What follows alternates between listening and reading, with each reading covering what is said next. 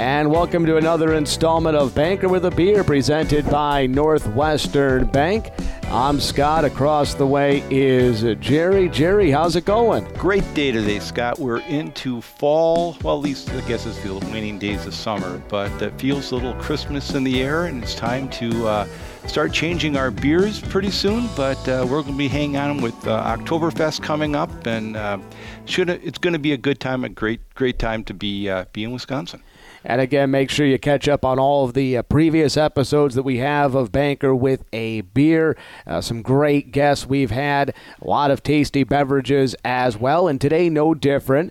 We've got another great guest, another somewhat familiar brand to people in this area, though it's not the one people are most accustomed to with this brewing company. So I'm excited to try this. Why don't you introduce both of the guests of honors, the human and the beverage. Well, the human, of course, comes first, and so we are honored today to have Charlie Markquart on the program today. Charlie is a lifelong resident of the Chippewa Valley, and he and some partners have just started a new enterprise downtown Eau Claire on Barstow Street called Reboot Social, so we'll be talking about that.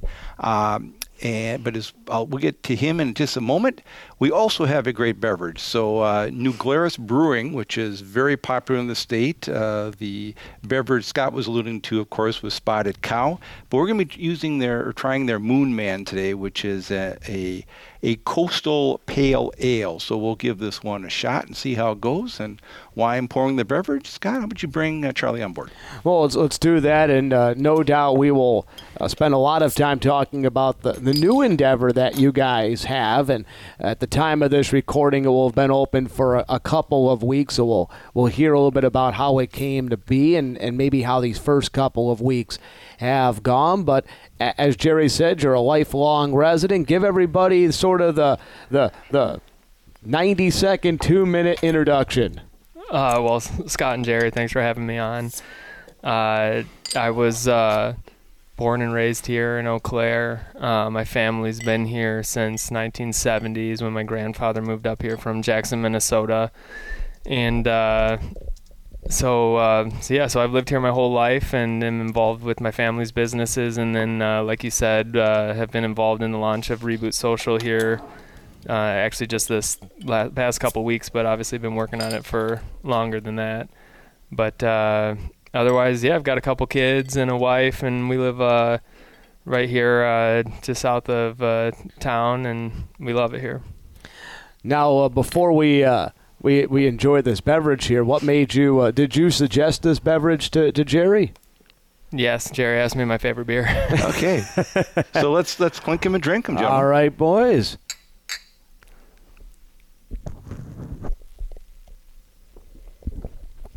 Well, that'll be very refreshing. Nice, yeah. I almost got the mic in the beer. No, that's good. We've never done that before. Actually, we used to kind of like a swizzle stick. Sometimes kind of give it a little turn up there if you need to. Well, just leave a little for the next person that uses that headset. We'll jump right into it because it's obviously most top of mind, and it's no doubt taken up a lot of your time and your mental capacities.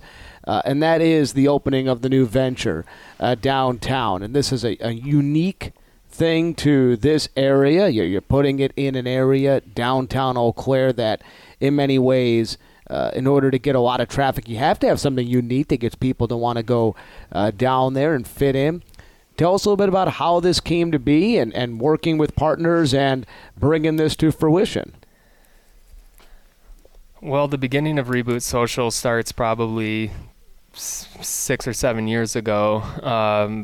My 3 partners on it are Ian Prock, Max Kaler, and Ryan Warfield. All of them are childhood friends of mine, and they own a company together that does stage lighting designs in the music industry. They rent trussing, intelligent lighting, LED walls, and they're based out of Eau Claire, but travel all over, really, North America. They've become very successful. They have 17 employees, and they've got people running tours all over the country, in perpetuity. And so we travel a lot, and anywhere that we go, we've always tried to go to we seek out arcade bars.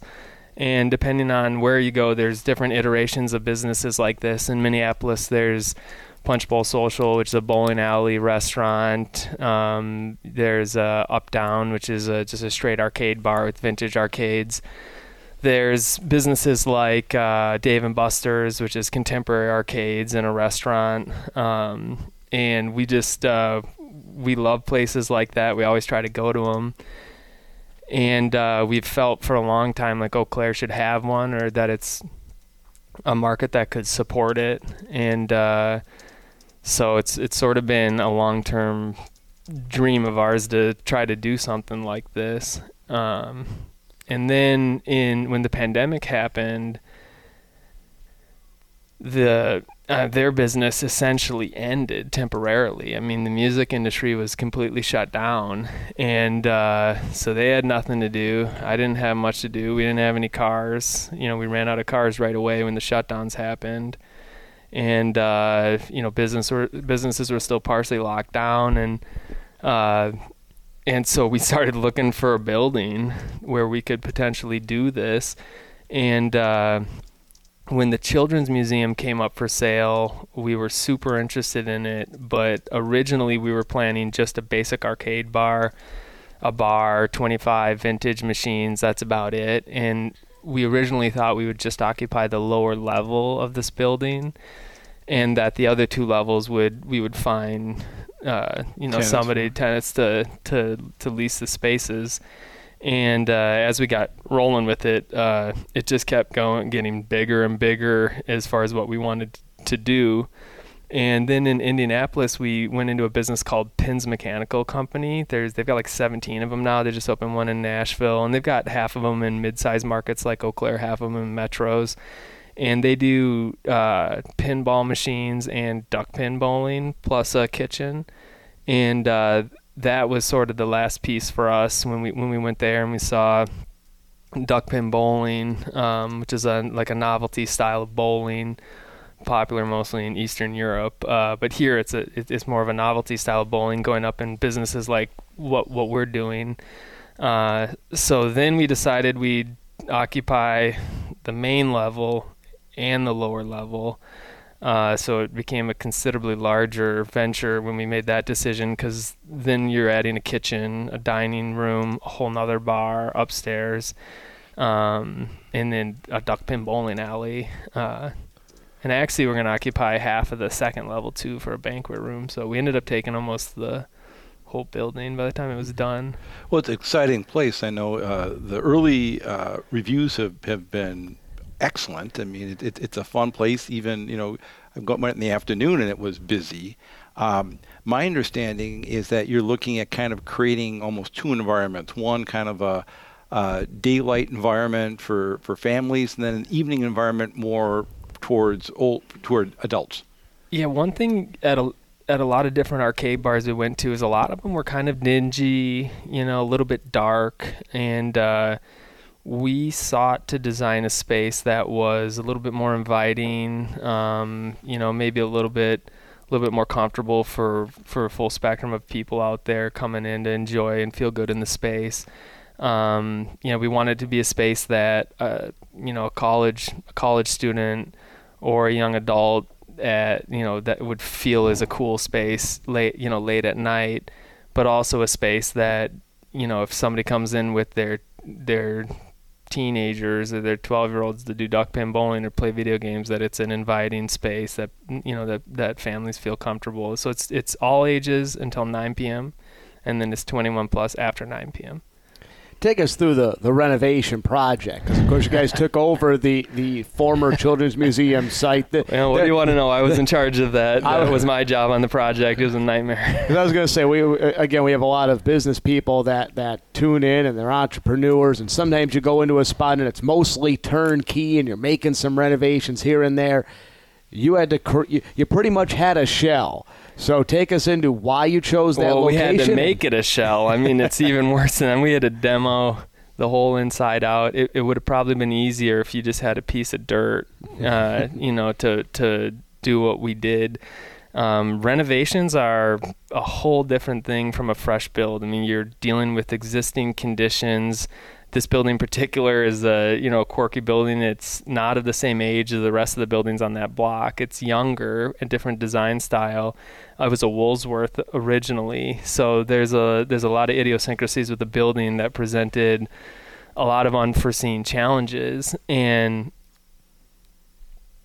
in normal times, when you're doing a build, you're going to have things that come up that surprise you, that even if you've got great designers and great general contractors and you're really involved, things that just didn't get thought about and problems that arise that have to be solved on the fly. Well, normally those problems can be resolved very quickly. When doing this project during COVID made things so much more complicated, because anytime you were missing anything, it's forever to get it. And so originally we were trying to be open in May of this year, and it ended up being September. But yeah, it was an interesting time to try to redo a building. Did the challenges of the supply chain force you to modify kind of the vision you had for the building? I mean, were just some things just certainly not available that you would have liked to put there? We just waited. We really wanted to do it like this. I mean, the lights that we picked out are really intentional. We had the option to get other stuff, but, we put a lot of thought into that space, and we didn't want to compromise the end result, so we just waited for the stuff. Well, one thing I think is real interesting is given kind of the makeup of the background of kind of your ownership group, and did the lighting and presentation background of your partners play a big role in how they wanted this thing to look and the kind of lighting they used and how they're presenting these spaces? Yeah, I mean, they were having partners that have expertise in lighting is certainly a help. I mean, there's almost no way to change a space easier than, putting good lighting or interesting or dynamic lighting into a space. And we had hired a gal to design it, who I knew was very talented at lighting design. So I was in good hands when it came to what the lights were going to end up between the partners I've got and the designers. So now, again, at the time of this recording, you're a couple of weeks in, and it's whether it's business or in sports, you don't truly know what the strengths and weaknesses are until you're starting to get live fire, if you will. That is true. So you guys are a couple of weeks in, and it, as Jerry said, a lot of the word on the street is positive. In we are a society where people want to be negative, so when you're hearing a lot of positive things, that's a good thing. But what are some of the wins you guys have had early on? And honestly, what are some of the losses as well? Because, again, a lot of business people are listening, and everybody always enjoys hearing because everybody's been through it before, the occasional, whoops, we got to fix that. Yeah, we just lowered our beer prices. We figured if we were getting positive reviews in EC Foodies on Facebook that we'd be doing pretty well, because there's a lot of critics in there, and we've been getting pretty good reviews. But we tried hard to have a really good menu. When you look at the menu, you're going to think it's bar food, but it's elevated bar food. There's not much frozen stuff that we're serving. Hired John Bender, who owns and runs Kitchen Techniques, and he does instructional classes where you can, like go with your spouse, you have a wine, you learn how to make sushi or whatever. He does classes like that at Forage, which is the commercial kitchen right on Barstow. And he's been involved in helping launch a number of higher end spots around town. So hired him to help launch the restaurant. Actually, yesterday was his last day with us. So we tried very hard to have a good menu. Virtually everything on the menu tastes good. So I think we did a good job, all things considered, it being an entertainment business by having good food. We've got really good games. We spent the entire pandemic tracking down these arcade games on Facebook Marketplace. I was looking them up. And we had our list of what we wanted, what the people out there that care about pinballs and arcade games, we did enough research and understood enough to know what games you're going to want to have if you're really going after the good games. And so I was going on Facebook Marketplace, plugging in the zip code for just about every market in the Midwest United States, St. Louis, Chicago, Milwaukee, Minneapolis, plugging in arcade and then going back 30 days and looking to see at the postings, contacting people to see if they still had the machine available. But people will sell you an arcade cabinet that doesn't work for very cheap if you'll get it out of their basement. That's what we found out. And so we went around and we got most of the stuff not retail, and we picked it up just for wholesale values, and then fixed them up. And well, could you get parts? I mean, you said how hard it is getting parts for the building. How do you get parts for a machine that hasn't been worked for 25 years? So once you get into this, you find out there's a whole industry, a whole ecosystem out there that services these things. So Chicago is the coin-operated capital of America. I didn't know that, okay, until I got into this, but quarter pusher machines, claw games, arcade cabinets, so much of that industry operates in proximity to Chicago for whatever reason. And so the amount of the availability for that we need for these games is actually really good around here, better than the coast. There's a lot more of these types of games from the 80s and 90s in the Midwest, proximity to Chicago. So just get them all shipped here, then load them up in a truck and take them down to Chicago and have them worked on? No, we've got, my partners are fairly technically savvy. I mean, what they have to do for their job, they're invaluable. They tear these things apart and fix them. And then there's a guy locally, Tim Sexton, who runs Eau Claire Games and Arcade, which is on London Road, and it's a arcade it's I think mostly aimed at like preteen birthdays, and it's you go in, you pay some money, and they're all on free play. But one of the main part of his business, he actually buys and restores pinball machines and sells them. So he's got a shop at Banbury Place with a handful of technicians, and so we've got a really good relationship with them. He's got his techs down every day helping us maintain the machines because they're taking a beating for sure. And a lot of them are old. You know, we've got Galaga's 1981. That Tron machine is 40 years old. I mean, there's some old machines in there. So if you just need to chill out, you shut the lights down for a while, just go in there by yourself, what would be the game that you'd first go to? What game would I go to first? Yeah.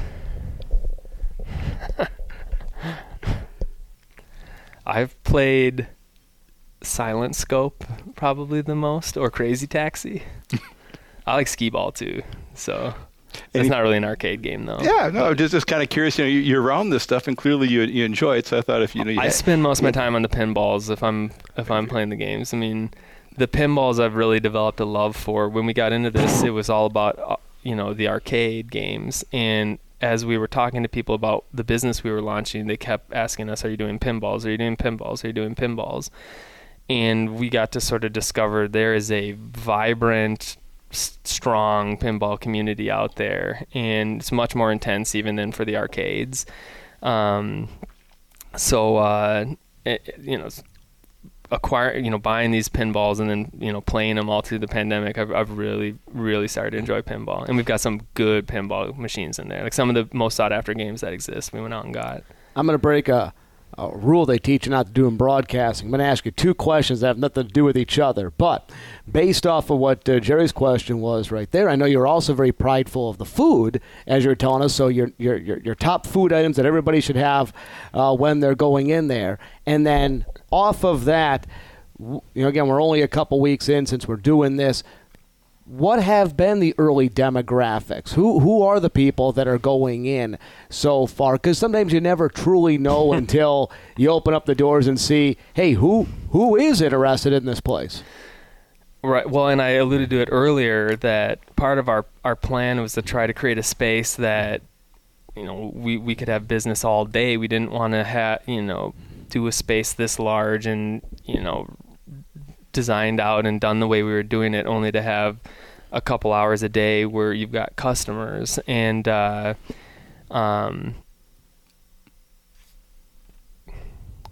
who would you say is going in there? As you said, you guys are open all day, and we know that there's at least so far. I mean, we've got pretty normal lunch and dinner business, just like any other restaurant. And we've had a lot of parents with kids coming in to play skee ball, to do duck pin bowling, and then especially on the weekends. I mean, it's certainly, we go 21 plus at 9 p.m. and it's been a pretty eclectic crowd that's been coming out. I mean, it's an arcade bar, so it's we're getting older, back half of the Gen Xers coming in, and they're just saying, just normal looking folks. We're getting some pretty colorful looking folks coming in. We're getting high school kids coming in. It's been a surprise for all of us to see the different types of people that are coming in and, enjoying the spot. Well, that's the mark of a great organization, a great business, when you're getting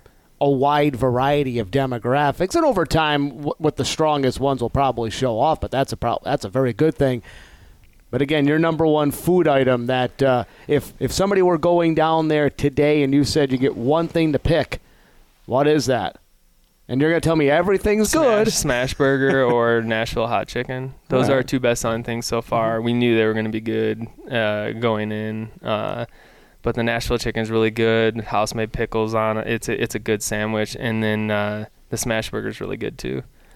I mean, you kind of a little transition here now. Obviously, your background is in selling cars. And so if operating a car dealership and running an entertainment enterprise are very different. What lessons have you learned from one that you can use now in Reboot Social?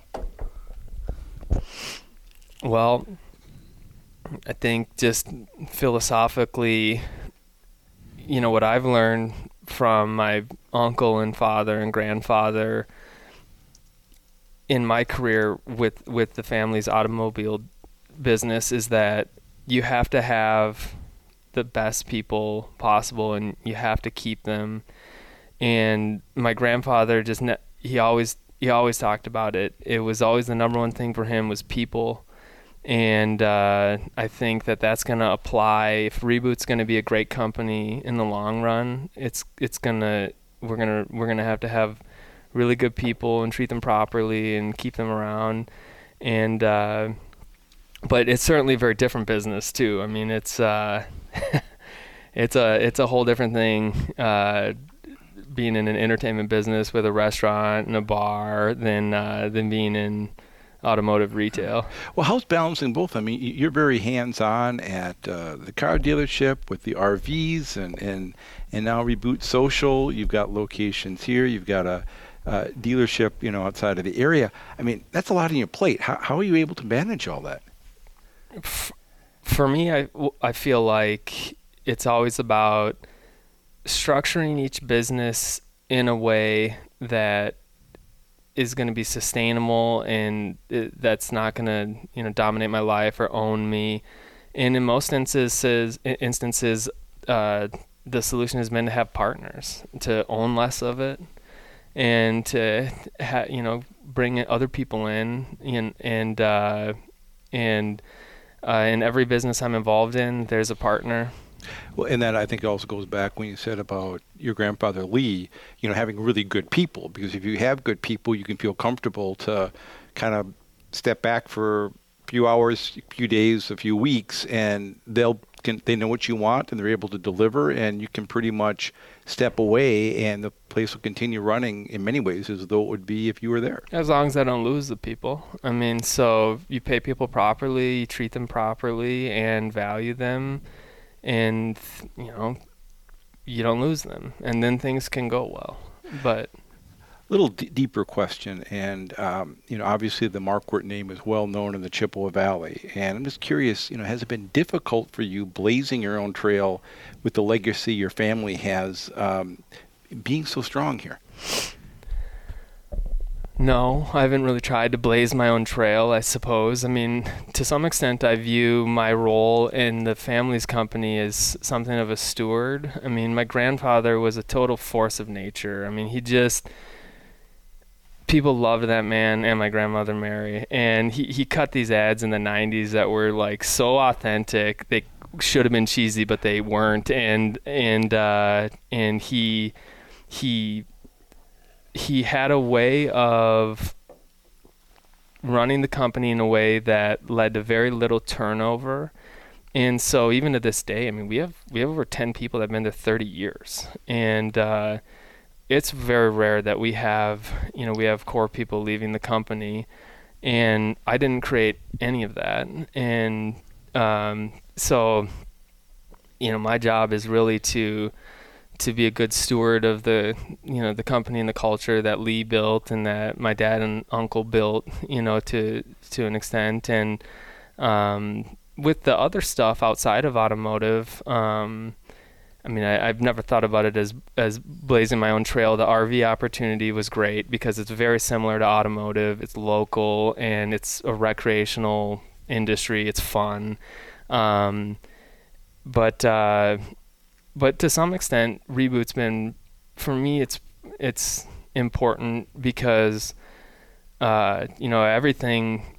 everything I'm involved in just to some extent started with my family, and there's a nepotistic nature to the opportunities that I had in, this far in life. And I definitely was able to start farther along than, a lot of folks would be, just being as the family I was born into opened doors for me business wise. But Reboot, I value because it is very different than the businesses that my family's been involved in the past and that I've been involved in. And because I think it's, we wanted this to be a contribution to downtown Eau Claire. Myself personally and my partners are all from here, and we totally love Eau Claire. And I would say that aspect of Reboot's been rewarding for me just personally to be involved in, because this is different than the retail businesses I've been a part of before.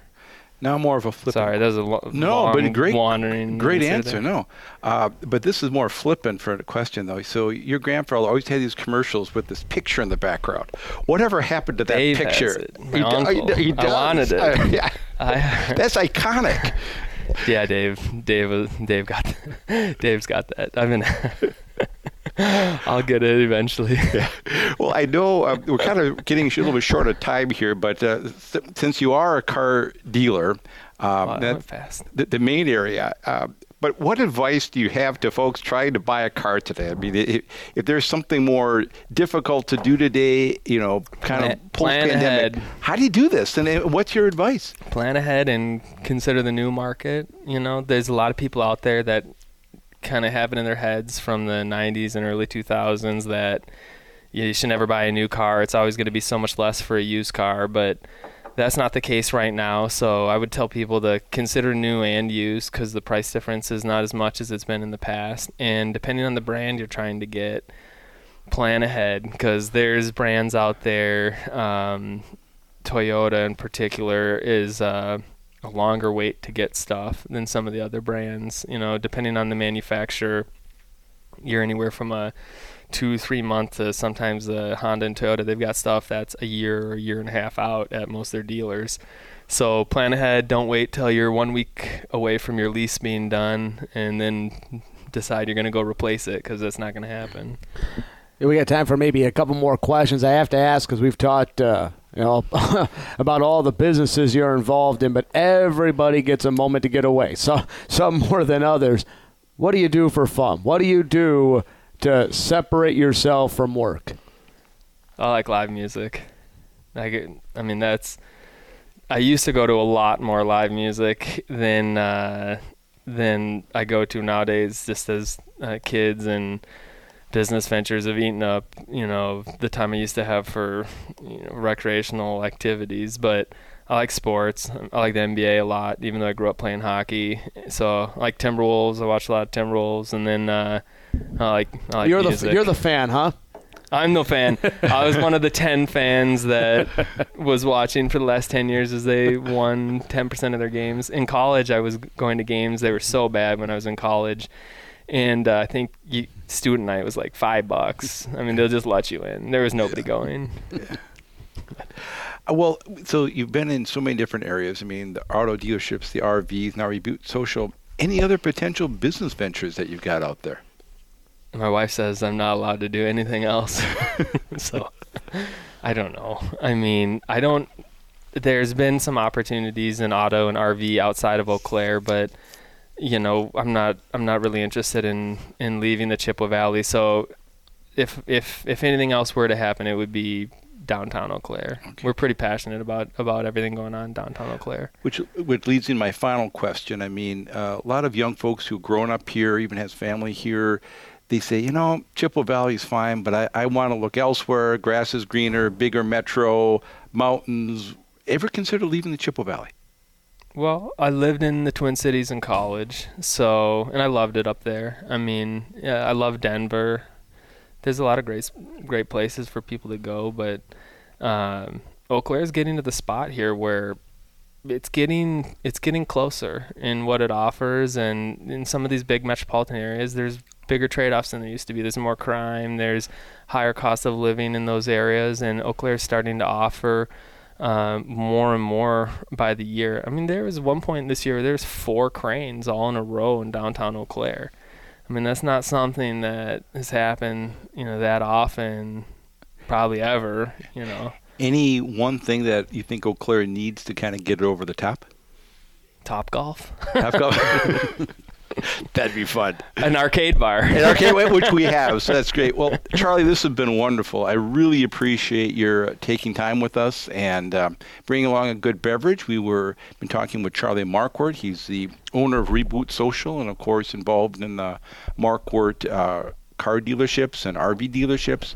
So thanks for coming on board today. And we've been enjoying a Moon Man from New Glarus Brewing Company, a great coastal pale ale, as it says here.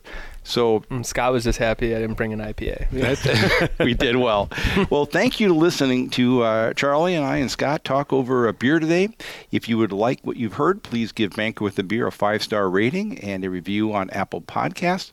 Tell your friends about us and follow us on Apple Podcasts, Spotify, the Northwestern Bank website, wherever you listen to podcasts from. Banquet with a Beer is sponsored by Northwestern Bank, building stronger communities where people matter.